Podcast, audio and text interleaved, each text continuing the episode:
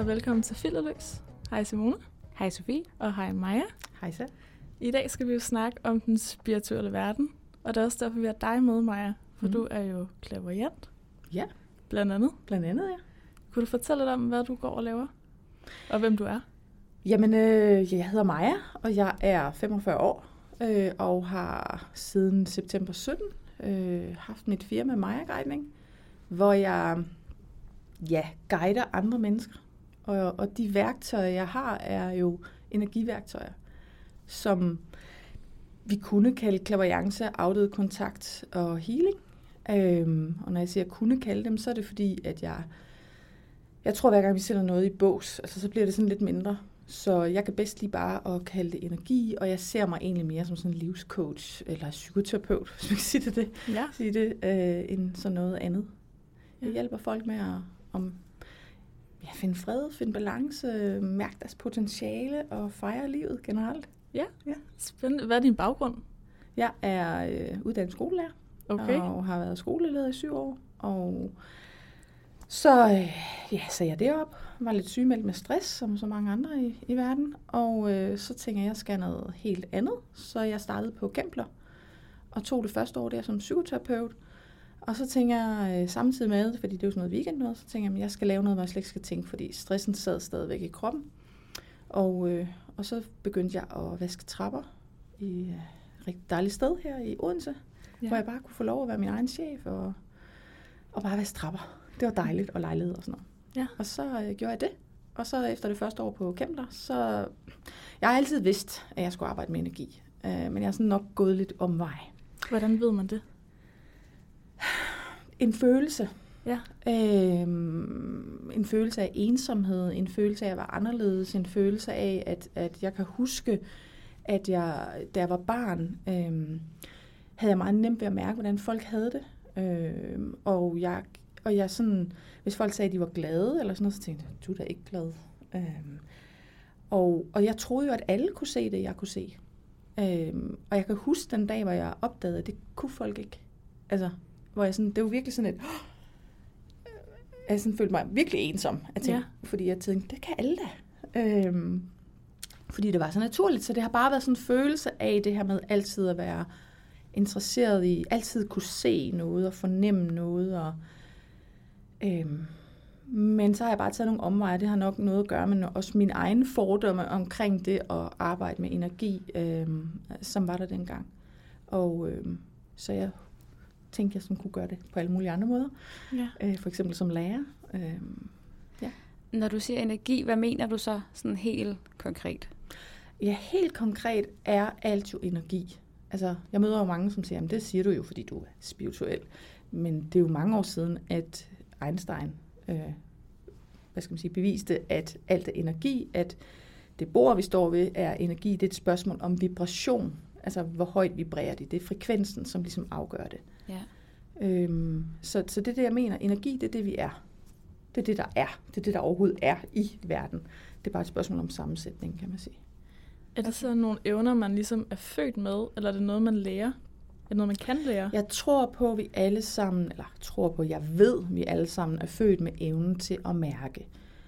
Altså det, vi kunne kalde øh, mavefornemmelsen, intuition. Øhm, det tænker jeg også, at alle mærker, når de går ind i, øh, nu er I her på universitetet, at, at de går ind i klasserummet, så tænker jeg, wow, der er der godt nok en sjov energi i dag. Der er jo, vi taler om fredagsenergi og mandagens energi, ikke?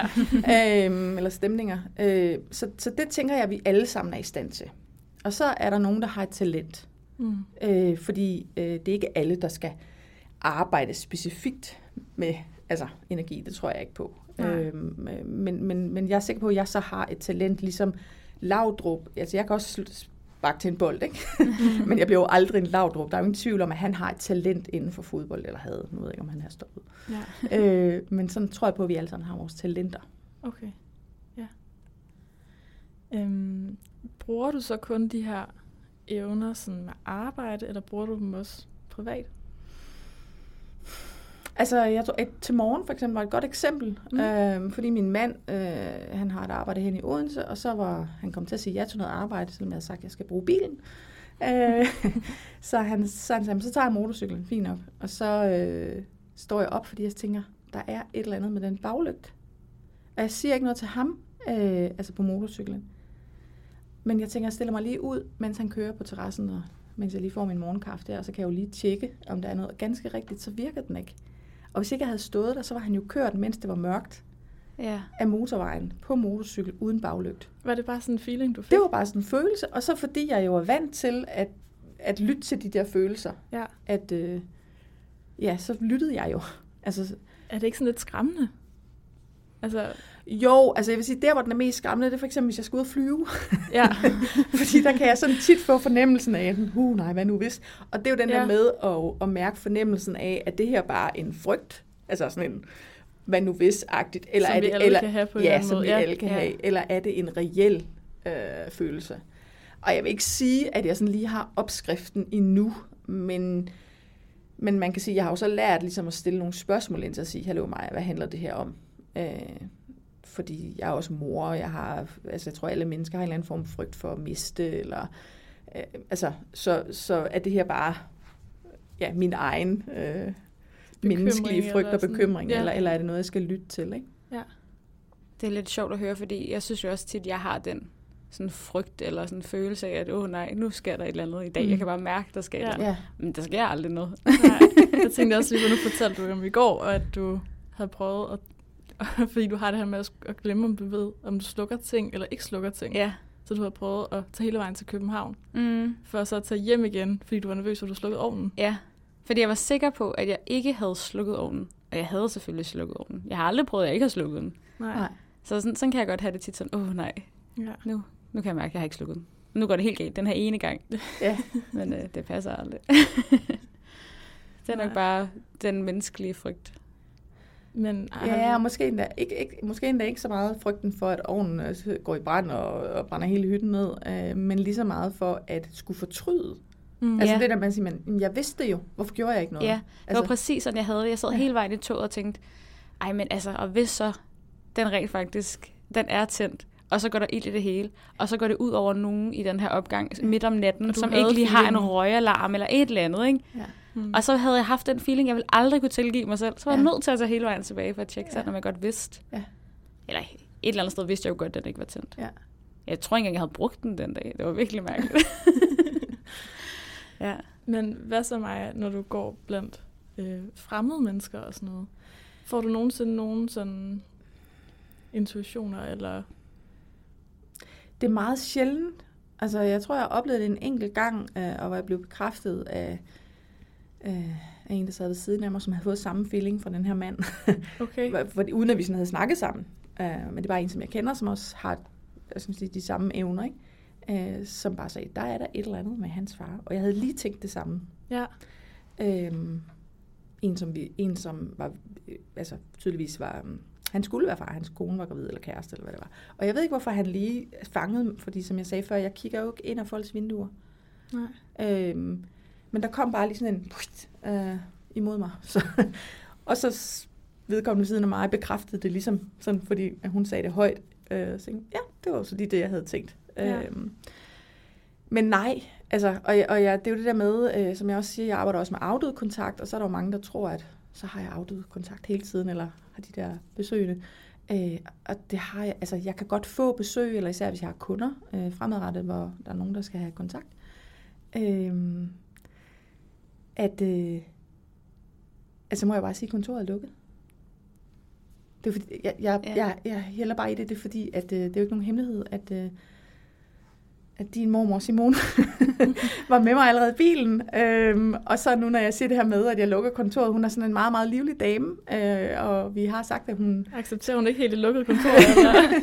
Nej, men hun gør det, hun er meget sådan hjertelig, og hun gør det med en meget sådan øh, dejlig energi, øh, så man kan sige, hun, kan man sige, hun løfter bare energien her, men hun blander sig også lige lidt, og så er det jo lidt ligesom at have en, nu står vi tre her i studiet, og så Ja. have en, der står og snakker ind ind i hovedet, samtidig med, at man lige skal besvare et spørgsmål, så det, ja. Det, det virker helt vildt for mig, at du siger, at min mormor er herinde. ja. Men Eller er hvis vi her. nu prøver at lukke mormor ind, Mm. Ja. hvad, hvorfor er hun her? Øhm,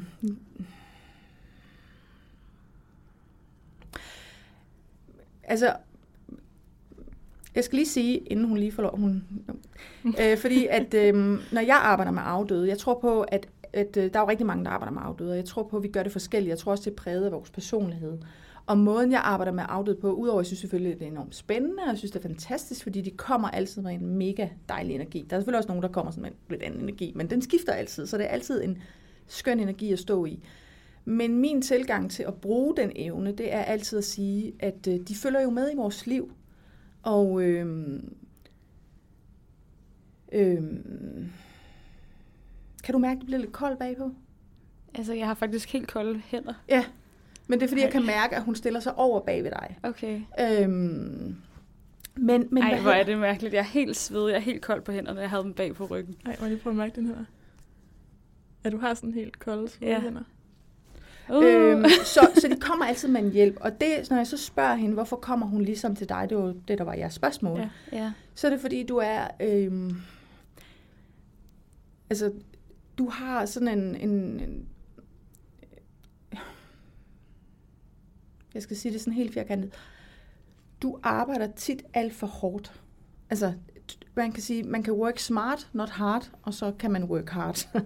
ja. Og, og, og du har sådan en, du er virkelig sådan en fighter. Altså, og det hun ligesom gerne vil minde dig om, det er at sige, husk nu også, og, altså husk nu, det også skal være sjovt. Altså, fordi Ja. der, der bliver virkelig, øh, altså, der bliver virkelig lagt kræfter i det, ikke? Jo. Jeg skal også lige sige, at når der kommer, øh, øh, hun siger, at man kan godt sige tingene til dig mere end en gang, fordi du er lidt stedig. Øh, tykhovedet kalder hun det. Men, men, Det siger min mor i hvert fald også, ja. men, men, øh, men hvis ikke det giver mening, det er fordi, at jeg, øh, jeg tror også, der arbejder med energi, vi får, nogen siger, at de har øh, klar hø- hørelse, nogen har klar følelse, og, og jeg har lidt af det hele. Øhm, så jeg får ligesom mine beskeder på øh, mange forskellige måder, både som følelse, eller jeg hører det, eller jeg øh, mærker det. Men, Og det skal, men hører du en stemme? nej, jeg hører det mere som, når vi snakker med os selv. Okay. Altså, ikke med åben mund, men Nej. Når vi sådan går hen ad gaden, når man går, og man lige i gang med at diskutere, så skal jeg lige huske at sætte værstøj for, så skal jeg Okay. huske. Altså, så jeg hører ikke en kvindestemme. Eller, Nej, altså, nej. Det, det er min egen stemme, øh, som jeg er sikker på, altså det er jo også en energi mm. eller en Mhm. frekvens, så den kan de ligesom gå ind og påvirke. Og når jeg ser billeder, altså jeg har oplevet, at kan, for eksempel, øh, de kan sende billeder af deres hus, eller hvordan de bor eller boede, og så kan jeg sådan blive, så der var køkkenet, og der var det, og der var det. Øh, men ellers så bruger de jo mine billeder, altså fra Ja. mit liv, på at, at sætte ord på noget, som jeg skal forklare dig. okay. Ej, det er virkelig Hvordan, specielt. hvordan har du det med, med det her, Simone? Hun skal lige have det sidste med. Ja. Husk at spørge om hjælp.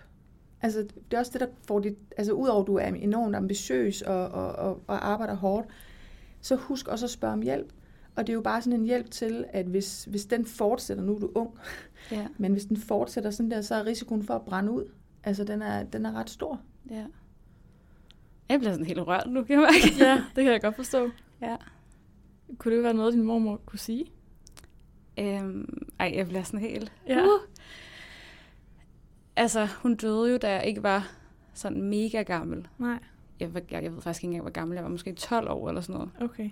Så sådan, nej, det er ikke noget, hun har sagt, da jeg var sådan yngre. Nej.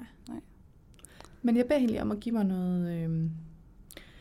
Altså, fordi måden hun kommer... De kommer altid igennem med sin personlighed først. Og hun mm. er sådan en, Mm. hun er meget, der er meget dame over hende. Altså, hun er, hun er en kvinde, som er, er bevidst om sin kvindelighed. Altså, uden ja. at Ja. være sexet. Men hun kan godt lide at være fin. Um, kan du genkende det? Mm.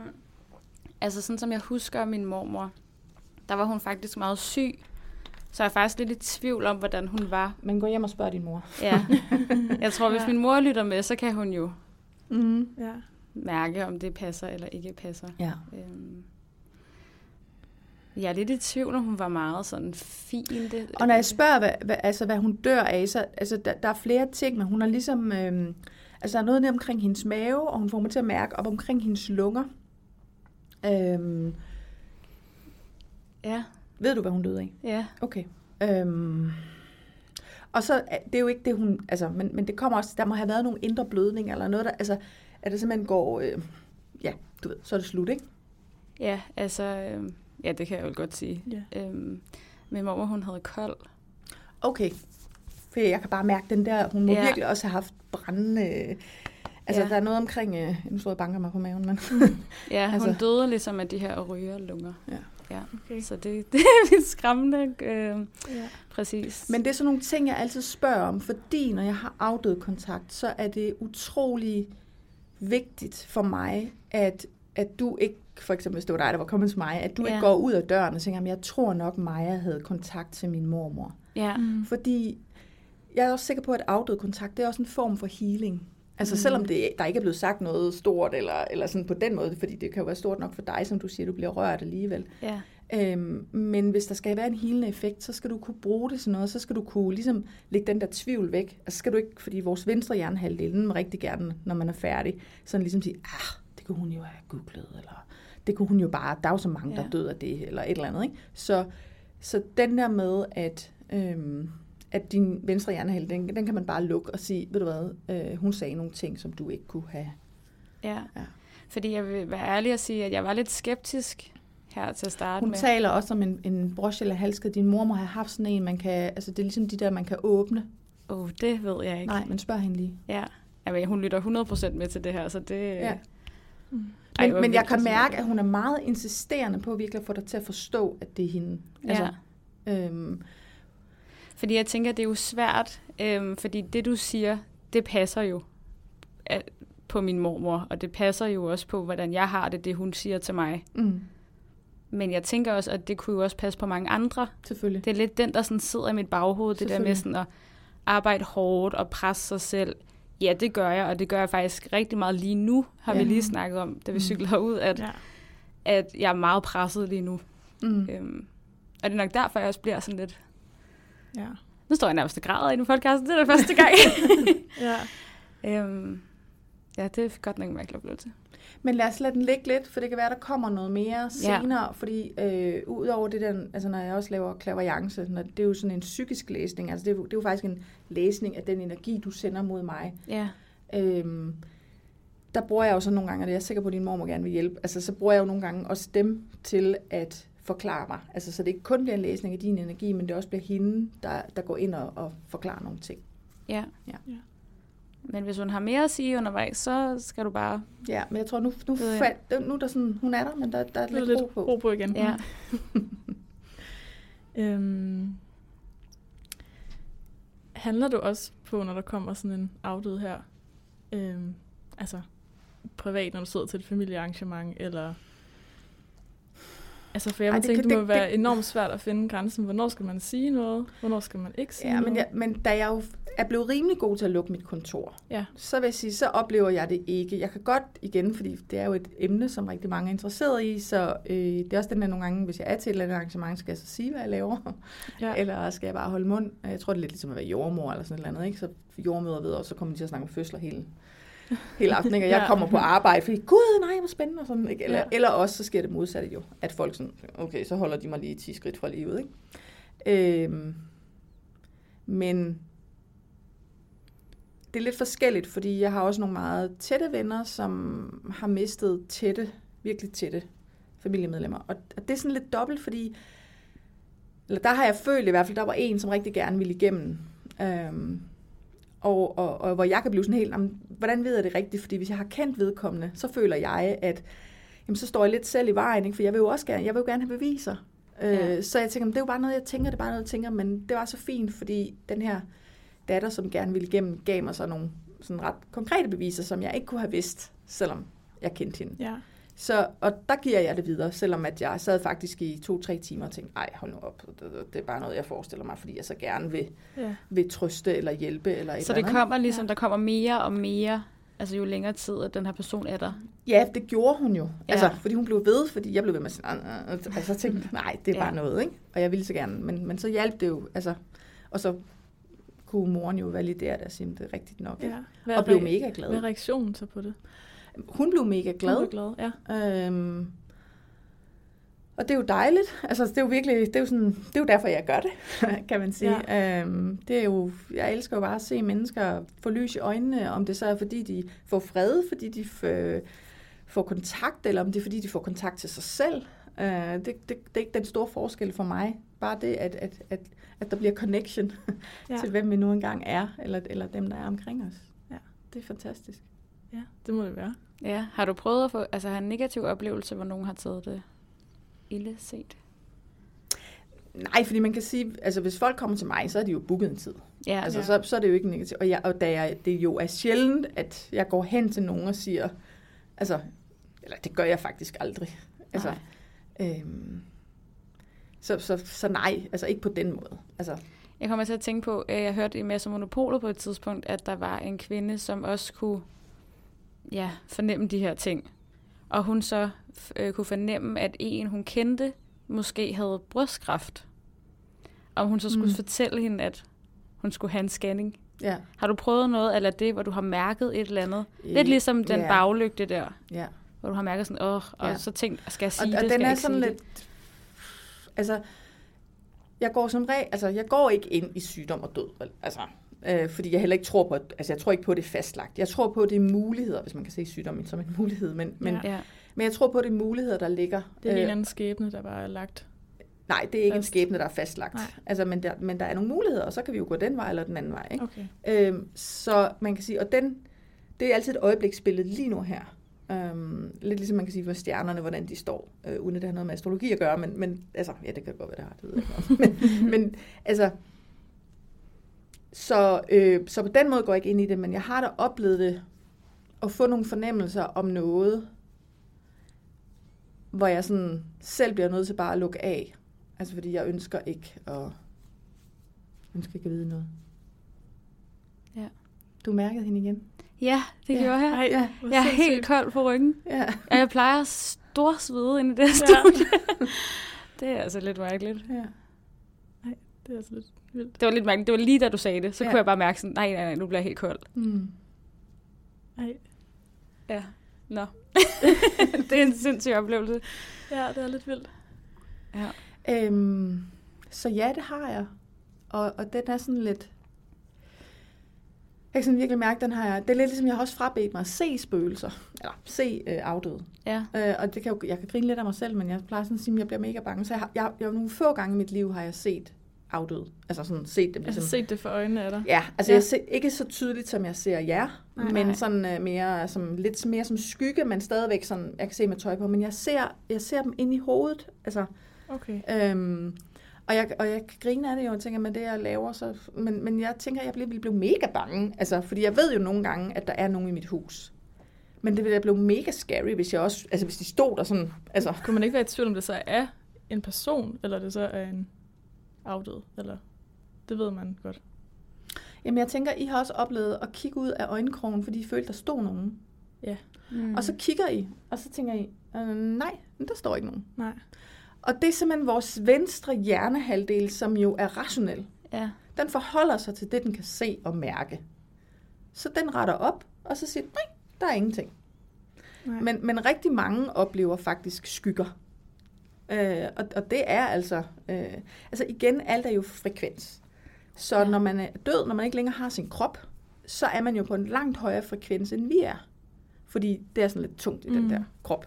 Eller den er ty- tyngere ned, ikke? Øhm, og så kan man sige, at nogle gange kan de godt sænke frekvensen, så er, de, så er, de, er det tydeligt at se dem. Ja. Øhm, Men vil det sige, at alle døde er her? Eller det kan også godt være, at de er et andet sted. Altså jeg tror på, at der er en anden verden, og så kan vi kalde det himlen, eller hvad. Øh, Okay. Jeg kalder det bare en anden verden. Ja. Øh, hvor der også er et liv. Og det ved jeg, jeg plejer altid at sige det som om, at jeg skal forklare dansk kultur set med russiske øjne. Ja. Altså sådan, eller med russisk sprog. Ikke? Altså det er, vi vil prøve at forstå en verden, hvor ingenting er fast, hvor alt er energi, øh, hvor vi ikke har nogen krop, øh, hvor alt er evigt. hvor vi, Mm. altså, det, alt det vil vi forklare ud fra en verden, hvor vi i den grad lever med tid, øh, og, øh, og med at alting skal bevises og kunne ses. Og, altså, ja. Det virker sådan helt uoverskueligt. Eller sådan, Ja, men det sjove er jo, altså jeg kan huske første gang, jeg sådan fremlagde for min mand noget tid siden, jeg, jeg får sådan nogle, nogle gange sådan nogle tanker, hvor jeg tænker, "Nå, hvor kommer de fra? Men hvor jeg sagde til ham, jeg er simpelthen for tiden mega optaget af det her med parallelle verdener. Ja. Øhm, jeg synes bare, det var spændende. Og sådan jeg havde den her idé om at tænke, jamen, det må da leve. Sådan. Og så gik, og så kiggede han bare på mig nogle gange. Altså han støtter mig virkelig meget, og synes, det er mega sejt, det jeg laver. Men han er også sådan, altså det synes jeg også, jeg har, øh, i hvert fald sådan, jeg prøver at levere det her energiarbejde, men han er måske endnu mere fødderne solidt plantet, og måske også nogle andre årsager. Øhm, men hvor jeg godt kunne se på ham, han tænkte, og det er så ikke lige noget, du går ud og siger højt, vel? Altså, øhm, men så gik der ikke lang tid, så sidder vi og ser nyhederne sammen, og så er kvantefysikken jo øh, begyndt at kunne for eksempel sætte Gud på formel. øhm, altså den her bevidsthed, som er imellem, når vi er os. Ja. Øhm, men de havde også kunne bevise, at parallelle verdener eksisterer. De ved selvfølgelig bare ikke sådan helt endnu, hvordan og sådan noget, men, men de eksisterer, det kan de bevise i kvantefysikken, ikke? Og så måtte han jo sådan lige tænke, okay, det var da vist det, du snakkede om for den tid siden. Ej, hvor er det vildt. Ja. Så jeg tror på, at der er en anden verden, hvor man... Altså, jeg spørger jo altid, hvad de laver. Um, ved du, om din mormor strikkede? Øh, det tror jeg ikke, hun gjorde. Der er sådan noget nitning, sådan noget nitte. Nå, vent. Øh, jo, hun strikkede, fordi at, øh, jeg har engang fået sådan en jordbærhue, da jeg var helt lille. Det havde jeg bare lige glemt. Men hun har også sådan noget, noget, noget nitning. Altså, jeg ved, ja. du ved, man kan spænde sådan noget stof ud over øh, noget. Okay, det er lidt sjovt, du siger det. Det fordi jeg har sådan en vægjulekalender ja. med sådan en julemand på, som ja. er sådan noget der stof, man ja. strækker ud. Ja. Mm. Altså, jeg ved ikke, hvordan det fungerer, men så... Fra hende af? Ja. Ja. Det havde jeg også bare glemt. Fordi jeg tænkte, vi kunne lige så godt lige øh, altså, tage hende ind i ja. det og sige, hvad laver hun så? Ja. Øh, og man laver altid det, som... Og så kan man sige, okay, så hun som bare strikker, eller hvad? øh, men hun er også en, som er god til at snakke med mennesker. Men hun er også hun er et hyggemenneske. Altså, hun, hun hygger sig. Altså, mm. øh, det, det var det, hun elskede. Så kan man sige, elsker jeg alle ikke det? Og det tror jeg ikke på. Altså, det gør, er der nogen, der ønsker nogle gange. Men hun er sådan, der, der er virkelig sådan den her varme, den her hygge, og, og det er også det, hun laver nu. Altså, jeg blev så glad, at jeg havde en afdød igennem en gang, der, sad, der var i gang med at drikke rødvin. Og jeg tror ikke på, at de sidder og drikker rødvin sådan af glas. Øh, men, men i hvert fald sådan forestiller sig, øh, altså rent energimæssigt, at man drikker eller spiller golf, eller, eller ja. hvad man nu gør. Ikke? Øh, det synes jeg, det er fantastisk. Og jeg ved godt, jeg synes også selv, når jeg siger det højt, at det lyder absurd. ja. Jeg bliver jo bare nødt til at forholde mig til, hvad for mig fremmede mennesker kommer og sætter sig i stolen over for mig, og så vil de have kontakt til nogle afdøde, og så ja. kan jeg sidde og fortælle, hvad, hvad den afdøde elskede at lave i det her nuværende liv, og det er også det, de laver, eller om ja. de snekkerer, eller nogen, der var mega god til at snakke med andre mennesker, eller nogen, der havde meget med børn at gøre, og også nu hjælper børnesjæle på den anden side. Og, altså, og det ja. er bare, jo mere man bevæger sig ind i den her verden, jo mere enkelt bliver det. Ja. Altså det bliver virkelig, virkelig enkelt. Ja. Det bliver så enkelt, så man nogle gange tænker, okay, har jeg skulle bruge 10 år på at, at komme på det? Altså, øhm, og det tror vi jo bare ikke. Altså, man tænker, man, jo mere enkelt det er, jo mere humor der er, mm. jo mere ved vi, at der er kontakt. Ja. Jeg synes simpelthen, det er så vildt, at du siger det der, fordi jeg havde fuldstændig glemt, at min mormor, hun har lavet alle de der altså strikketing og de der kreative ting, som jeg faktisk har derhjemme. Det har jeg mm. bare helt glemt. Ja. Men det er da også fantastisk, hvis man kan lave alt det, når man ikke er her mere. Mm. Ja. Så man kan lave alt det, man synes er sjovt og fedt. Og... Men det er jo det, der er mening med hele livet. Ja. Det er jo at nyde det. Vi er her ikke for at, apropos Simone, bare arbejde vanvittigt hårdt og glemme at leve. Ja. Altså, jeg troede i mange år, fordi jeg havde den her virkelig, virkelig stærke følelse af, at jeg skulle lave det her, så tænkte jeg, ej, tænk hvis jeg ikke når det, fordi jeg følte sådan, at jeg var sat på en mission agtigt og sådan, jeg skulle, skulle nå at redde nogen, og det har jeg da oplevet andre sådan i mit erhverv, der sådan tror, at nu skal de ud og redde verden, eller redde ja. nogle personer, og tænkte, vi skal ikke redde nogen som helst. Alle er her for at opleve, og jeg tror på, at sjælen, altså det ved forskerne faktisk også nu, de ved bare ikke hvorfor, men de ved, at universet udvider sig. Mm. Og, og jeg tror på, det simpelthen, fordi vores sjæle udvider sig. Der kunne sikkert også komme en anden mere teknisk forklaring hmm. på det. Men jeg tror bare, vi er her for at blive, altså kan man sige, vi ved jo alt, vi er på sin vis altvidende, øhm, men vi har brug for ligesom at få nogle andre nuancer på. Ja. ja. Så, så, så det er bare det, vi er, eller bare, men det er det, vi er her for. så den der med at gå ud og beundre et træ, nu står jeg og kigger på nogle, nogle mega smukke efterårstræer, og, og hvis jeg ligesom kigger på dem sådan, virkelig sådan med min sjæls øjne, ikke? Altså, mine øjne, som Majas tilfældige liv, bare tænker, okay, jeg er travlt, videre, ikke? Mm. Men hvor jeg kan mærke, hvis jeg sådan ligesom lader min sjæl, sådan, det bare, wow! Altså, ja. den har da bare lyst til at gå ind i skoven og finde et stort sted med en stor bunke blade, og så smide sig i dem eller et eller andet, ikke? Altså, ja. Ja. Så, så der er mega stor forskel. Jeg, synes, jeg kender også det der med, nu har jeg lige været på ferie, øhm, og der laver man jo faktisk også noget hele tiden tit, når man er på ferie. Mm. Og så havde jeg også lige sådan et moment, hvor jeg bare stod og kiggede ud af vinduet og tænkte, gud, var det egentlig flot her? Mm. Nej, hvor er det flot. Gid ja. jeg bare kunne, gid jeg havde to timer til bare at kigge ud af det her vindue. Og det er så dejligt, når man når dertil. Ja. Det er så afstressende, Ja, men hvis lige, man kan finde ud af ligesom at lukke alt andet ude, og så bare lige nyde. ja, så nu er jeg bare lige her Ja. og kigger på den her ting. Og det er bare det. Og det er jo den største, altså det er jo sådan også det, mange snakker om, at hvis man skal være spirituel bevidst, og så skal man sidde og meditere og være stille og sådan noget, og, og er der noget, jeg har svært ved, så er der at sidde stille. Og jeg troede, jeg skulle det, fordi uh, nu er jeg jo sådan en, der laver sådan mm. noget, så skal jeg også sidde i lotusstilling og sige, mm, At drikke urte te. Ja. øhm, men at gøre nu den der meditation. Prøv at tænke, hvis vi bare tog tre dybe vejrtrækninger hver dag, og lige startede med det, og så sagde vi tak for livet. Hmm. Altså, hvis man bare gjorde det hver dag. Ja. Altså, det er igen, gør det enkelt. Og jeg vil sige, øh, jeg tror, jeg er født med en opvaskebørste i hånden. Jeg har vasket rigtig, rigtig meget op i hånden. Og hver gang jeg gør det, det er jo sjældent nu, men når jeg gør det, så er det sådan en form for meditation. Ligesom nogen går i haven, det er også en meditation, eller læser en bog. Altså, at vi skal, ikke skal tro, at meditation kun er at sidde med lukkede øjne og høre et eller andet musik, eller stillhed, eller hvad det er. Der er Ja. mange, I det øjeblik, man glemmer tid og sted, så mediterer vi. Det er en meget god pointe. Ja. Hvad tror du, du mediterer med så? Hvornår jeg glemmer tid og sted. Mm. Mm, jeg tror faktisk, hvis man sådan virkelig fordyber sig i et eller andet, man synes er spændende, så kan der lige pludselig godt være gået tre timer. Hmm. Fordi man bare sidder og... Nu kan jeg godt lide at sådan for eksempel male i malerbøger, faktisk. Hvis jeg sådan virkelig skal Ja. slappe af. Og så lige pludselig så kan der gå tre timer. Ja. Og så har jeg fået malet den her blomst. Og ved du, hvad der er det mest fantastiske? Nej. At forskerne har fundet ud af. At hvis du sidder tre timer, og øh, du føler, at der er gået en halv time, Mm. så er dine celler blevet en halv time ældre. Ikke tre timer. Okay. Så man kan faktisk blive fysisk ældre. Men, ja, eller yngre. Eller ja, yngre. Ja. Okay. Er det ikke magisk? Jeg skal male nogle mere malebøger. Jeg føler bare, at jeg har det helt omvendt. Hvis jeg skal sætte ja. Mig ned og male, for eksempel. Eller jeg har også haft, sådan, jeg har haft virkelig mange kreative projekter. Men der går en halv time, og så er jeg bare sådan... Så har jeg ikke mere tålmodighed. Hvor finder du så meditation henne?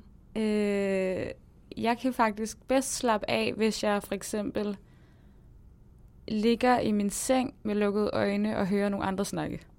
Ja. Altså for eksempel, hvis jeg ligger inde i soveværelset og hører podcast, så kan jeg slappe af. Men hvis der er helt stille, så kan jeg slet ikke slappe af. Nej. Men det du siger, at når du ryger over i andre, fordi at, at når du siger det, så kan jeg jo mærke det, fordi du ligesom, du er mega god til at sætte dig i andres sted. Mm. Så du sådan, du har, du glider nærmest, det er sådan lidt sims, at du glider nærmest ind i deres verden. Ja. Øh, og så er du der. Ja. Øh, Det er også det, jeg elsker så meget ved podcast, det der med, at man føler, at man er i rum med nogen. Mm.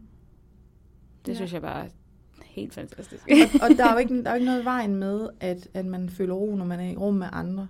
Mm. Men friheden kommer i det øjeblik, at man kan vælge. Altså, at man, Ja. at man føler sig fri, når man er sammen alene med sig selv, mm. men også når man er det sammen med andre. Ja. Så øh, man kan sige, at vi er så optaget af svar, men spørgsmålene er altid de vigtige. Så den der, man kunne sige, hvad, for, hvad kunne jeg gøre for at blive bedre i stand til at være alene med mig selv? At finde ro, når jeg er alene med mig selv. Ja. Øh, og tit og ofte handler det om, at vi har sådan indbygget... Øh, jeg tror, den kan selvfølgelig stamme fra hjemmefra, men den kan også bare sådan stamme rent samfundsmæssigt, at vi kun er noget værd, når vi præsterer. Ja. Og, og, og hvis vi siger det højt, så siger vi, ej, altså det, det, sådan er det da ikke. Altså, mm. og Mhm. det, altså, men men det, er jo, det er jo forskel på det, vi, altså, det vi ved, og det vi hvad skal man sige, arbejder ud fra. Mm. Ja. Og nu spurgte du, eller lagde du op med at sige, hvad er det egentlig, du arbejder med? Og i virkeligheden arbejder jeg jo med at skabe balance mellem dit mentale, altså vibrationer, hvad skal man sige, din kropslige. Mm. Fordi rigtig mange kommer og siger, jamen, øh, hvis de siger, jamen, der er noget, øh, du arbejder ud fra skyld, eller magtesløshed, eller et eller andet, så siger de, øh, ja, ja, men det ved jeg godt, det har jeg arbejdet mega meget med. Øh, og det forstår jeg godt, at jeg ikke skal føle skyld og sådan noget. Altså, ja, du forstår det mentalt, Ja. men din krop vibrerer, den har den frekvens. Og nu er I ikke så gamle, men, men I har formodentlig haft kærester, eller har kærester, og, og så er der nogen, der siger, hvorfor bliver ved med at løbe ind i den her slags kæreste, som bare øh, giver mig den der følelse af skyld eller skam, fordi du vibrerer med det. Mm. Ja. Og, og, så, og så, det har man jo brug for at få healet ubevidst. Så man løber simpelthen ind i nogen, som kan, hvis man er bevidst, men det er vi jo sjældent, Mm. øh, faktisk være med til at heale det. ja. Og det betyder også, at alle mennesker, jeg møder i min stol, eller som bestiller en tid, de har jo også, jeg skal også høre efter, hvad jeg laver, fordi der er jo også tit og ofte nogle beskeder til mig øh, i det. Øhm, fordi de kommer jo også med noget til mig. ja. Det er der jo, der er jo beskeder til os alle vejen. Spændende. det er virkelig spændende. Og jeg er bare så koncentreret. Jeg synes virkelig, det er spændende Ja. at høre om. Mm. Fordi at der er bare meget, man godt sådan lidt kan genkende i det, når du Og siger det er det. jo det, jeg plejer at sige. Ja. Jeg, jeg fortæller ikke folk noget nyt. Jeg fortæller folk det, de har glemt at huske. Ja. Ja. Øhm, Altså fordi jeg, jeg tænker også, du må møde vildt mange fordomme, når du siger til folk, at du har afdøde kontakter og ja, klaverant. og, rigtig meget. altså hvad, hvad, Ja, rigtig meget. Men ja. hvad er det, du møder for folk? Jamen altså, den der helt stereotype med, at øh, når livet er slut, så er livet slut. Og det, mm. jeg vil sige, da jeg var yngre, øh, for 20 år siden, måske længere tilbage, var jeg sådan en, der altid sad øh, og prøvede sådan at komme med alle de her historier, ikke sådan nødvendigvis historier, jeg selv havde oplevet, men historier, jeg havde hørt eller læst om, for ligesom at jeg ville overbevise folk, jamen du kan da godt nok forstå, at det, det, det. Mm. Og det bruger jeg ikke tid på mere. Tværtimod, så vil jeg sige, folk, som ikke tror på, at der er liv efter døden, dem har jeg faktisk mega stor respekt for. Fordi jeg tænker, prøv at tænke at være i live i det her liv, og så tro, eller så have den der faste overbevisning om, at når jeg dør, så er det slut. Ja. Altså tænker jeg, wow. altså så ved jeg, hvis nogen kunne overbevise mig om det, altså, og virkelig sådan, så jeg troede på det, så jeg ved jeg sgu ikke, om jeg havde lyst til at være her. Altså, Nej. så ville det bare for mig blive mega tomt. Ja. Øhm, og så kan vi diskutere det der med, om hvorvidt, hvorvidt f- der er energi. Ikke? Og den synes jeg sådan efterhånden er lidt absurd at diskutere, fordi, som jeg startede med at sige, alt er energi. Ja. Altså, og vi har alle sammen oplevelse af, hvad der var med dig i dag. Eller, det var sgu da en underlig stemning. Eller, lad mig komme ud af den her bus. Eller, Ja. altså, det har vi alle sammen Ja. så, så, så prøvet og haft. Øhm, så, men, men det er mere de der, jeg tror, og, og jeg har jo selvfølgelig tænkt lidt på det, inden jeg skulle øhm, indse jer, at jeg, jeg tror i virkeligheden, det handler mest om, at hvis man har en, ligesom jeg sagde før, med vibrationen af skyld, altså en følelse, den har en vibration, ligesom alt andet. Og så møder vi bare, eller vi møder nogen, der også har det samme problem, eller et eller andet. Mm. Øhm, og på samme måde, øhm, man kan sige, at jeg skaber den virkelighed, som, fordi sådan, jamen det er jo bare fordi du tror på det, så møder du også hele tiden beviser, ja, det vil sige, det, det er faktisk rigtigt. Mm. øhm, jeg tror også på, at der er sådan en form for objektiv sandhed. Altså, jeg har ikke sandhed, men jeg tror på, at der er sådan en, en hvad man siger, jamen den er grøn, og den er grøn. Og så kan man, altså så er der nogen, der siger, ej, den er der sådan over det blå, eller rød, eller ja. et eller andet, ikke? Men jeg tror på, at der findes sådan en, en sådan, jamen det er sådan her, det er. Ja. Men de, altså, der er sådan nogle få lovmæssige love i universet. Altså, at vi er frie, øh, alt er energi, og altså, så videre, ikke? Ja. Øhm, og jeg tror, at hvis nu der, når, hvis der er nogen, jeg, jeg tror, der er det der billede, fordi det er en af dem, jeg møder tit, hvis folk kommer til mig. Øh, jeg har jo ikke kun med folk, der... Jeg tror, jeg har også besøg af nogen, der håber på energi. Jeg har også besøg af forretningsfolk, som er meget, man skulle tro var meget firkantet eller et eller andet, Ja. men som, som har brug for noget, ja, coaching. Øhm, og så skulle jeg lige se, hvor fanden er jeg kommet fra. Der hoppede den lige af. Øhm, Jeg har faktisk lidt et spørgsmål til ja. det med, at der kommer nogen ind, der skal coaches. Mm. Øhm, har du oplevet for eksempel at coache en forretningsmand, og så er der en afdød, der dukker op, selvom det ikke er det, du laver med ham på det tidspunkt? Ja, det kunne da sagtens. Vil du så sige det til ham? Øh, Eller gør ja, du det? Ja, det gør jeg med mindre. Det kunne jo være, der kommer nogle gange nogle få, der siger, det vil jeg ikke. Altså, jeg vil ikke have afdød kontakt. Okay, så siger de det på forhånd, Ja. og det vil de ikke. Øh, det, det er få, få. Altså, det er ud af 100 er det måske tre, altså max. Mm. Ja. Ja. Øhm, men det respekterer jeg selvfølgelig. Har du oplevet, at, øh, at der er kommet en afdød, og så har det slet ikke matchet med den person, du har siddet sammen med? Nej. Nej. Nej. Øh, jo, øh, det er så ikke helt, det passer ikke helt, men så er det, har det passet med vedkommende, der kom bagefter. Altså, og det er jo, altså, fordi Mm. nogle, de, nogle gange, de er der jo allerede, og så, jeg kan jo ikke se dem. Så jeg mærker jo bare energier, eller også så får jeg en igennem, hvor nu er din mormor, og så kunne der komme en kvinde mere, og så, så siger du, at det lyder mere som min tante Oda. øh, og så er de der egentlig begge to, men så må jeg Ja. lige bede om at få dem skilt ad. Okay. Og det jeg ville sige før, det var, at rigtig mange mennesker har en forestilling om, hvordan spirituelle mennesker ser ud og opfører sig. øh, og jeg får tit den der sådan, du ser da meget sådan almindelig ud. Eller, øhm, Kan vide, hvad folk forestiller sig? ja, men jeg tror, de forestiller sig sådan lidt flagrende gevanter og bare tæer, og øh, øh, i hvert fald absolut ingen make-up, altså sådan en lille blomsterbarn, øh, bare i voksen udgave. Og så sådan meget fluffy. Mm. Ja. Og, øhm, og jeg, jeg har øh, lige øh, hvad hedder det, investeret i sådan et, et, et marketingsbyrå, øh, og så skal de jo lige vide, hvem jeg er og for en og så videre. Og der var en af dem, der skulle hjælpe mig med tekster, han har jo nødt til lige at vide, hvad er det, du laver? Og da vi sådan sidder og snakker lidt, så, så siger han sådan, jamen det, det lyder det er jo faktisk seriøst, det du laver. Øh, og det var ment som et kompliment, Ja. øh, og det, jeg tog det også sådan. Øh, men det er det jo. Altså, Ja. det er seriøst, for jeg plejer at sige, at det er sjovt, men det er ikke for sjov. Og jeg er ikke i underholdningsbranchen. Øh, altså, jeg, altså, jeg bruger bare, altså, jeg, er ikke et ondt ord om, om psykologer eller psykoterapeuter, det er mega fantastisk, jeg har selv gjort stor brug af dem. Øh, der oplevede jeg bare, at det var sådan en meget mental ting. Mm. Altså, det var, sådan, det var fedt at finde mening og kunne sætte nogle ting i kasser og, og, og på hylden, og så forstod jeg ligesom, hvor jeg havde siddet forkert på potten. Altså, Ja. Men det ændrede bare ikke på energien. Altså, så var, så var det frustrerende det med at sige, jamen, jeg forstår det jo godt. Jeg ved godt, hvorfor, men hvorfor bliver jeg ved med at have den der, det der mønster, eller den der åndssvage vane, som jeg godt ved ikke er god for mig. Mm. Øhm, og det er det, som, som jeg oplever, at når man arbejder med energien på den måde, som jeg gør det, så kan man gå ind og ændre det ret hurtigt. Okay, så man kan godt ændre den energi, man har. Ja, den ændrer sig jo hele livet, om du ved det eller ej, kan man Okay. sige. Jeg har så lidt et andet spørgsmål. Ja. Øhm, det var det, du sagde med, at du jo også ved, der for eksempel er nogle afdøde hjemme hos dig. Ja. Er det så kun nogen, som du har kendt? Nej, det tror jeg ikke. Det kan være alle mulige. Ja, det tror jeg. Okay. Jeg tror også nogle gange, at det rygtes lidt. Altså jeg holder også nogle gange, så, eller nu kan jeg jo ikke på grund af corona, men jeg har arbejdet i Skotland. Og der har jeg været ude og lave, holde sådan nogle små klarsynsaftener sådan ude privat. Og Hvad er en klarsynsaften? øh, det er øh, afdød kontakt. Okay. For mig begynder det så efterhånden at blive lidt af det hele, kan man så sige. øh, men men øh, så det er både klaverjance og bla bla bla. Men der kom en, som altså var meget tydelig, og tænkte, da underligt, hvorfor, altså han, for, han hørte ikke til nogen af dem, der var der. Altså vi tror, de var måske otte mennesker eller sådan noget.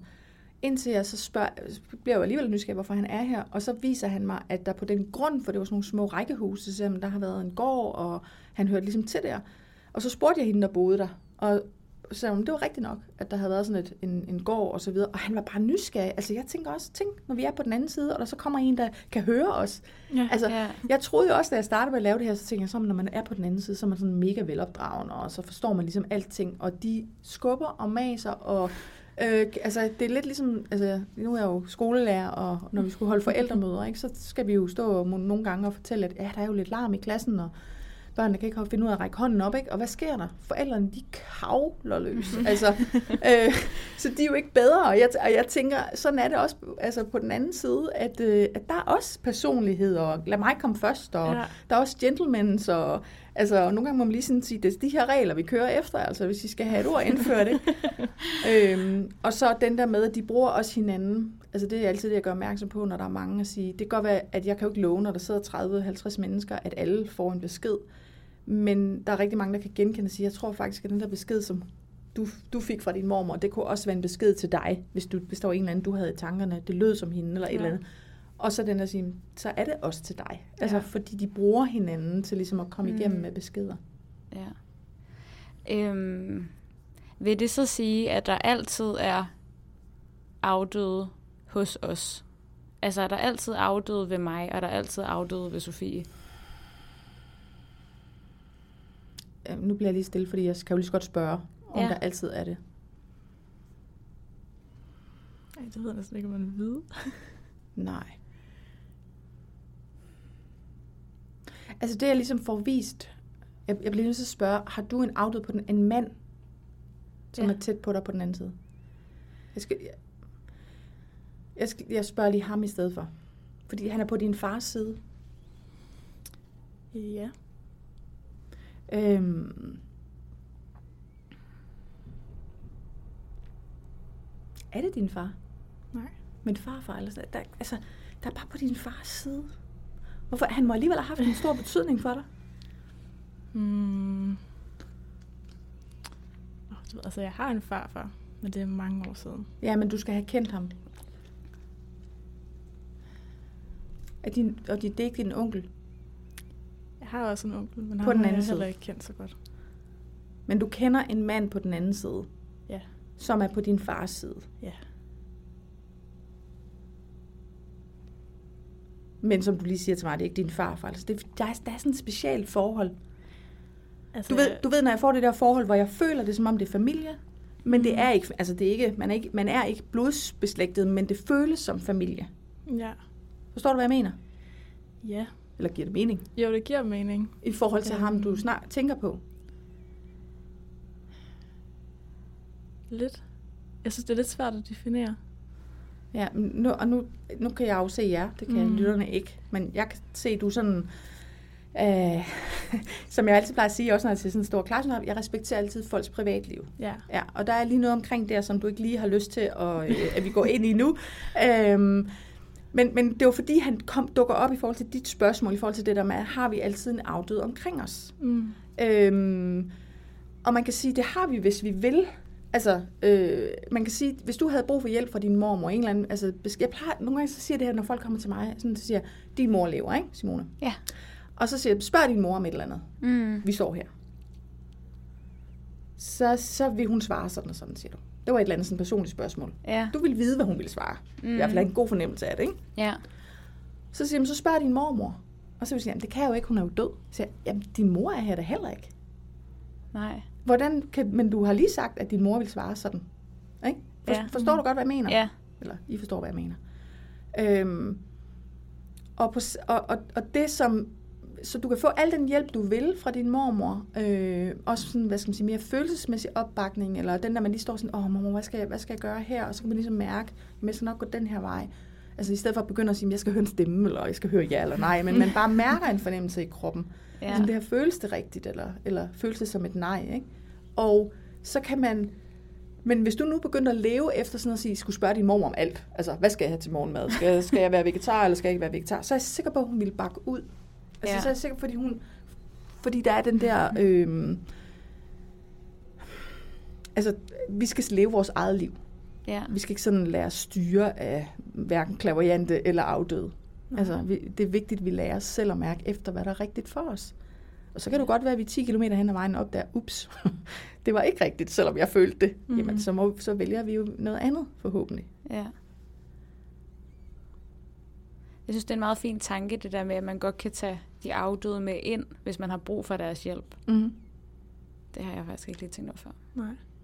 Altså uanset om det er Ja. rigtigt eller ikke er rigtigt, så er det jo en, en rar Ja, jeg tænker... Vi for, kan jo, fornemmelse, tænker Ja. jeg. Altså det kan da give noget Ja. til mig, tænker jeg. Sådan, altså, at, Altså i hvert fald, hvis nogen der kommer med noget godt, tænker Ja. jeg. Vi jeg tænker, det er sjældent, der er nogen, der kommer med noget skidt. Ja, vi har selvom fået det et spørgsmål sådan. fra lytterne, om Mm. der nogensinde er nogen onde under eller afdøde. Altså for mange, mange, mange år siden, og mange år siden, det er så 20 år siden, der arbejder jeg også med, jeg, i dag kalder jeg, dengang kaldte jeg det husrenselse, og det er der nok mange, der kalder det i dag også. Men jeg, jeg synes, det lyder forkert ud fra det, som jeg, jeg kalder det mere en husbalancering, fordi igen, de er jo omkring os. Men nogen, ligesom vi er forskellige, og I ved godt, I kender godt de mennesker, man kalder de, uh, de er ligesom et elefant i et glasbur. så, øh, eller en glasbutik, ikke? så tror jeg, så er der også afdøde, som bare larmer helt vanvittigt. Øhm, eller også så har de beskeder øhm, til øh, andre. Øhm, og og der kan man godt, når man kommer ud, jeg kan huske en gang, der, altså jeg, jeg, jeg befø, befø, begyndte faktisk sådan at frygte det lidt. Altså I kender jo, I kan også godt møde den her sådan lidt brovtende, sure mand, man synes, at han virker en lille smule uhyggelig mm. øhm, indtil man lærer ham at kende.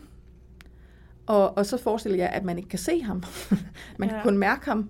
Og øh, man ved ikke, hvad det er, og måske leger han også lidt med lyset, og han tænder fjernsynet midt i det hele, og uh, uh, altså, Har du oplevet sådan nogle ting hjemme hos dig? At Ikke- der er sket noget sådan uforklarligt? Eller sådan, øh, jeg kan altså faktisk ikke huske det nu, men det tænker Nej. jeg, jeg har. Men jeg kommer jo tit ud i huse, hvor der er sket nogle ting, og jeg beder altid om, ligesom når jeg også har kunder, at jeg vil ikke vide noget på forhånd, fordi så begynder jeg at blande mig. Så Mm. jeg, jeg vil hellere vide, jamen der er noget. Okay, fint, så kommer jeg. Mm. Og så det, der sker, det er, jamen, jeg siger, at I oplever sådan og sådan, og folk bliver mega glade for, at de kan skøre. ja. øh, at jeg faktisk kan mærke det samme. Og det andet er, at, at så er der altid en besked til dem. Øhm, altså sådan, det kan være øh, individuelt, men det kan også være parmæssigt, eller altså noget, som ligesom gør deres liv lidt bedre, eller noget, de har kæmpet med, eller et eller andet. Så jeg tænker, og det gør den åndelige verden vel for at hjælpe. Altså, Ja. Ja. jeg, jeg tror jeg så ikke på, at der findes noget ondt. Jo, det tror jeg på. Jeg, ligesom der findes mørke, så, og, og der findes lys, men man kan sige, at mørket er nødt til at eksistere, for vi ved, hvornår det er lyst. Mm. Øh, men igen, det er noget, vi vælger hver dag. Altså, jeg, jeg kan huske, da jeg sad med min datter i armene, øh, 25 år siden, så tænkte jeg, hold op, nu kan jeg skabe en psykopat. Eller jeg kan skabe et kærligt menneske. Det var jo op til Mm. mig, kan man sige. Ja. ja. Øh, og, og jeg tror på, at hver dag er det jo et valg. ja. At vælge det gode i sig selv. Mm. At vælge det, der er godt for en. Men nu tænker jeg bare, at der er jo øh, nogle mennesker, som ikke er gode mm. eller øh, rare. Gå udenom. Ja. Men ja, det er der. For jeg tænker, men jeg tænker sådan, altså kan jeg være ude for, at kunne det lige så godt have været en, der ikke var mit, øh, min øh, mormor, der var her? Kunne det lige så godt have været en fremmed, der var her i Ja, studiet? men så, så har jeg det jo sådan, hvad giver mening i at stå og snakke med en eller anden fremmed? Vi kan jo ikke få bekræftet, at, øh, at, at Nej. hvem det er. Altså, så bliver det jo sådan noget fuldstændig tomt. Ja. Øh, altså, jeg kan da måske godt få at vide, om så han død af det, eller øh, han kender den og den, eller sådan, jamen, hvem, hvor er de, hvor bor Altså, det er jo ikke den måde, jeg arbejder på. Nej. Så jeg tror også på, at det er også mig, der sætter reglerne op, og derfor, for 20 år siden, da jeg startede med alt det her, der var der mere mig den her New Age-tendens med, at oh, vi skal beskytte os, og inden vi sætter os til at arbejde, så skal jeg også sådan se mig, om sådan en beskyttende ring og sådan noget. Jeg, jeg, jeg beskytter ikke mig selv på den måde. Jeg bliver- arbejder bare ikke med, kan man sige, mørk energi. Nej. Jeg Nej. arbejder med det lyse. Ja. Øh, og med det gode, og det, der får folk til at vokse, og potentialer, og øh, alle de der ting. Det, det er det, der er min interesse. Øh, er der så nogen, der arbejder med en mørk energi? Det er jeg overbevist af. Altså, Ja. Øhm, så det er ikke sådan, at jeg negligerer, at den ikke er der. Men jeg tror på, at igen det der med, som nogen siger, at vi skaber den verden, som, som vi nu engang ser. Det betyder selvfølgelig en gang imellem, må jeg alligevel at forholde mig til det. Ja. Øhm, men men så, så findes der onde ånder. øhm, jeg har indtil videre fundet øh, ånder med en yderst ubehagelig energi, ja. men som så har ændret sig, når budskabet ligesom er leveret. Okay. Fordi man kan sige, hvis man har kendt en mand, som var et dumt svin i det her liv, så kan det ikke nytte noget, at jeg kommer frem og siger, ah, men jeg har den her mega søde mand, og sådan noget, så siger man, ah, ham kender jeg ikke. jo, fordi han øh, var sådan og sådan, og altså, så, han er nødt til at komme frem med den personlighed. Ja. Så jeg har da prøvet nogle få gange, hvor jeg har siddet og haft afdøde kontakt, hvor jeg tænkte, huh, det var nok godt, nok godt, den var overstået, fordi huh, der var ikke sådan, det var ikke det fedeste god stemning. Og omvendt har jeg siddet med nogle gange, hvor jeg sådan har haft svært ved at afslutte dem, fordi det var de fedeste mennesker, eller Ja. afdøde, øh, Ja. altså, at øh, der er der, ikke? Nu har vi snakket en del omkring det her, både med sådan tro og også spiritualitet. Og vi har også spurgt på Instagram øhm, et spørgsmål med, hvor tror du på, at der er mere mellem himmel og jord? Og der er der 68 procent, der har sagt ja, og 32 procent, der har sagt nej. Så har vi efterfulgt spurgt, om man ser sig selv som spirituel. Og der er 32 procent, der har sagt ja, og 68 procent, der har sagt nej. Mm. Så det virker til, at folk tror mere på, at der er noget mellem himmel og jord, men ikke betegner sig som spirituelle. Ja. Det, det er også sådan, jeg vil kan, betegne Hvis mig jeg kan bidrage til, ja. at det tal bliver højere og sige, jo, du er spirituel. ja. Spirituel i min betydning, eller i min terminologi, er bare, at vi er energi. Mm. Så kan man selvfølgelig, hvis man nu anerkender, at Einstein havde ret, han havde jo ret i så meget, så det kunne også være, at han havde ret i det, og Tesla og bla bla, og sige, okay, hvis alt er energi, det anerkender jeg. Jeg siger ikke noget om, jeg ved, hvordan jeg skal arbejde med det, eller sådan, jeg anerkender bare, at jeg er energi. Ja. I kan jo bare lige prøve selv, og lige sådan, bare inde i hovedet, mærke sig tænke, okay, jeg anerkender, at al energi. Så kan I faktisk bare på det øjeblik, hvis I lige gør det, så kan I ligesom mærke, at det er ligesom om jeres krop, sådan de ryger en lille smule ud i rummet. Ja. Lidt. Og, og det er jo bare fordi, vi anerkender det.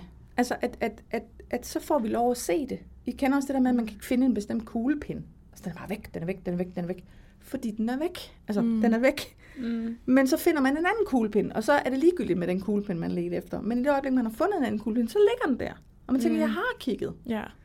Ja, men du var bare fokuseret på, at den var væk.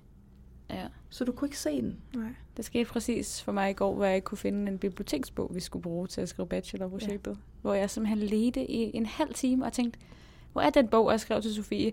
Den må være hjemme hos dig. den er ikke hos mig. Indtil det lige pludselig går op for mig, at jeg har, jeg har haft bogen i hånden sådan 10 gange, men inde i mit hoved troede den var rød, ja. Ja. men den var sort. Ja. Ja. Så jeg har læst titlen 10 gange, men bare sagt, det er ikke den bog, jeg skal Mm. bruge. Det er så mærkeligt.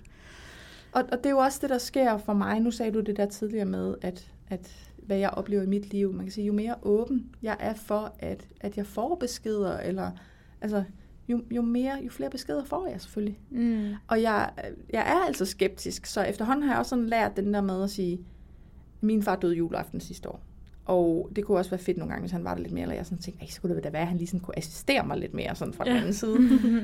øhm, men jeg kan godt mærke forskel på, om jeg bare ønsker, han er der, Mm. eller han er der. Der, Okay. der, er sådan, altså, der begynder jeg sådan at kunne mærke, eller begynder, men der, men der kan jeg godt mærke stor forskel, om han er der, Mm. eller, eller det er bare min ønsketænkning. Ja. Ja. Øhm, Kan du sætte dig ind i, nu tænker jeg, nu har du fortalt mig alt det her med min mormor, og jeg Mm. vil også sige, at jeg er blevet meget overrasket over, øh, for eksempel det her med, at jeg føler mig kold på ryggen og i hænderne og alt det der, som mm. du også fortæller. Men kan du øh, sætte dig ind i, at det er virkelig svært at lade sig selv tro på det her, mm. når man ikke har det ligesom dig? Ja. Og jeg tror, det er svært at tro på, og jeg tror, det er sådan lige en forlængelse af det andet spørgsmål før, hvorfor at vi ikke vil se os selv som Mm. spirituelle. Det er, at vi er så bange for at blive dømt. Altså, der er den her gamle tro, ikke? Altså, det er jo helt tilbage fra, da heksene blev brændt på bålet. Og at øh, så har vi jo levet i lang tid nu i en verden, hvor det er det, der kan bevises, og, og at science og alt det her, der har fået mest opmærksomhed. Vi skal kunne bevise det. Mm. Øhm, og, og det her med at være følsom, det er ikke, øh, altså det her at være sensitiv har jo været set som en sygdom. Altså i stedet for at sige, jamen er det ikke bare en, en, en særlig evne? Ja. Altså øh, ligesom at kunne være kreativ eller et eller andet. Øhm, så jeg kan sagtens sætte mig ind i at være kritisk, men jeg tror, at 9 ud af 10 gange, så handler det faktisk om, at vi ikke tør, fordi vi tror, at hvis, jeg- hvis jeg nu lader mig gå med, Mm. så vil andre menneskers skal man sige, syn på mig øh, ændre sig. Ja. Altså det, det kan vi frygte, fordi vi også, altså, fordi vi også frygter, øh, hvad skal man sige, andre.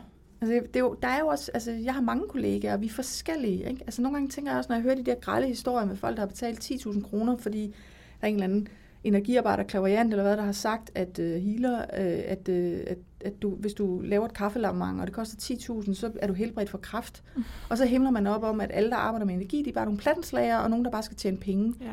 Og så tænker jeg, ej, altså kunne man ikke også bruge sin sund fornuft? Mm. Altså, 10.000 kroner for et kaffelamang, altså helt ærligt. Og så, ja. øh, altså jeg, jeg er mere sådan, kunne vi, ikke, kunne vi ikke forbinde den videnskabelige verden og, og, og så den humanistiske og, og følelsesmæssige side en lille smule mere? Det synes jeg, at- altså det ikke er et enten eller, men det er et både og. Ja. Ja. Det er sådan min agenda i hvert fald. Hvis jeg kunne være med til det, så ville det da være fantastisk. Så har jeg ikke reddet verden, men jeg har ledet den og set noget smukt opstå, kan man Ja. sige. Ja. Jeg tænker på, er du så også troende? Altså på Jesus og kristen, eller? Ja, på religion. Nej, fordi religion er jo for mig en måde at, altså man kan sige, jeg er religiøs, fordi jeg tror på, at, eller fordi religiøs for mig er at være troende, og jeg Ja. tror jo på noget, så jeg er jo Ja. religiøs. Øh, men igen, så er det jo det der med at blive sat i kasser. Øh, og, og, og, og det der med at det er også altid svært for mig at finde et, et parti, der ligesom er politisk. fordi det er sådan, ah, det rummer ikke Det helt. kender jeg ikke? godt. Øhm, fordi så skal jeg lige gå på kompromis med noget andet, ikke? Og jeg, altså, jeg tror jo på et liv efter døden. Øh, jamen, så er jeg jo ikke, så kan jeg jo ikke være kristen. Altså, øhm, og ja, altså, igen, så er det jo bare vores øh, menneskers måde at forsøge at sætte nogen i, altså ikke, det ved vi, når du er muslim, nå, Så hører du til i den der ja, klasse. ja, jeg Ja. ved godt nok ikke ret meget om det med islam og sådan noget, men, men, men jeg ved lidt, jeg har Ja. hørt noget, Ja. altså, ja. agtigt, ikke? Ligesom jeg siger, hvad jeg laver, nå, Ja. jeg har aldrig været hos en klaverjant, jeg tror ikke på liv efter døden. Så, altså, og Ja. bum, så er jeg blevet sat ned i en kasse, for jeg tænkte. Ja. Øhm, Men sådan vil jeg også være ærlig og sige, at sådan havde jeg det også lige helt til at starte med, Mm. sådan, altså, med at sætte dig i en kasse Mhm. og være sådan, du er spirituel. Det er jeg ikke. Hvor nu kan jeg godt mærke sådan, nu har, jeg også, nu har vi stået her, og vi har øh, været åbne for det. Ja. Så kan jeg også mærke, at jeg måske har ændret det der syn på det her kasse noget. Altså, sådan har jeg det ikke lige nu, tror jeg. Nej, og jeg tror også på, at jeg kan ikke, det er jo derfor, jeg, kalder, at jeg siger, at jeg laver Maja-guidning. Ja. Øh, fordi at jeg tror på, at, at du har din måde at mærke verden på, eller, og du har din, Sofie. Så, Mm. så det, der, det, der er min vigtigste opgave, det er at hjælpe jer med at fiske de værktøjer op af kassen, som I allerede har med, Mm. og så få lært at bruge dem på jeres måde. Ja. Måden, jeg kan lære jer det på, er jo selvfølgelig, jeg kan kun, hvis nu vi tager en hammer op, ikke? så kan jeg vise jer, at jeg bruger min hammer sådan her. Den, altså, og så siger Sofie, jamen, jeg kan også grave med min. Ikke? Så, Nå, der tager jeg en spade, men okay. Men det var der nogle sjove huller, eller whatever. Ikke? Ja. Du, altså, og, men det er jo fordi, at der er ikke to, der er ens. Og det er derfor, man kan ikke sådan tage patent på noget omkring energi. Man kan tage patent på sin egen, og det Mm. burde vi gøre noget mere. Ja. Øh, men, men, men, men der er ikke nogen rigtig eller forkert måde. Altså jeg oplever også tit det der sådan som klaverjant, ikke? Nå, men så skal jeg vide alt. Så siger jeg, nej, for hvis ikke jeg spørger, så får jeg ikke noget svar. Altså hvis jeg har nogen inde, så siger jeg, du har snakket om mine to børn. Men hvorfor har du ikke snakket om den tredje? Der var ikke noget, og øh, du har ikke spurgt. Nej. Mm. Fordi jeg får også nogle gange dem i stolen, hvor de bare siger, siger hvad, hvad er du, hvor du har bestilt tid? Ja, yeah, jeg skal bare sådan høre, hvad der er. og så tænker jeg, forestil jer at komme ned i Føtex. Og så står der en, så siger de, velkommen til Føtex. Hvad kunne du tænke dig? Ja, yeah, hvad har du? og så tænker man, ja, yeah, skal vi i kødafdelingen, eller i elektronik, eller hvad skal vi? Ja. Altså man har lige brug for at få det indkredset lidt, og det jeg jo så altid gør, når det sker, det er, at jeg spørger. Øh, altså jeg laver en sjælskontakt, og så spørger jeg, hvad er vigtigt, Mm. at, at den her person får med. Eller der kommer måske en afdød og fortæller, der hjælper Ja. mig. Øhm, så, for, og så giver det jo altid mening. Jeg har også nogle gange sagt, jeg har ikke noget. Og så vælter det bare ud, fordi selvfølgelig er der noget. Ja. Der er altid noget, Ja. vi kan forbedre os på. Øhm, fordi altså, vores sjæl og energierne hele tiden vil egentlig bare vores højeste potentiale. Vi skal huske, at livet er en fest. Og det ved jeg godt, der er meget derude lige nu, der ikke er en fest. Men hvis vi så lidt anderledes på det, så øh, kunne vi faktisk ændre det meget Ja. ja. hurtigt. Er der mere, du sådan opfanger lige her til sidst? Udover den her fantastiske lyd af letbanen, der blev bygget. Nå, det er letbanen. ja, Jeg troede det bare. der rumsterer i baggrunden. Er der mere? Så er det at keep it simple. Altså, er det ikke Nike, der har det der budskab, der hedder just do it? men, men keep it simple. Altså, fordi jo mere simpelt det er, det er bare... Jeg tror rigtig mange er følsomme mennesker. Der er rigtig mange følsomme mennesker derude, og som vil, hvis de begyndte at være bevidst spirituelle, så vil de sige, men er det bare det? Mm. Ja, det er bare det. Ja. Ja. Fordi vi har det alle sammen med, så gør det nu lidt, altså få det nu lidt ned på jorden. Altså, øh, det her, trods alt her vi er, ind, endnu. Ja. øh, og så brug den mavefornemmelse. Altså vores krop lyver aldrig. Aldrig. Nej. Jeg synes, vi skal slutte af på den. ja. Tusind tak, fordi du ville være med. Velbekomme, det har været en oplevelse af de gode. Det har det også Det for har det også os, ja.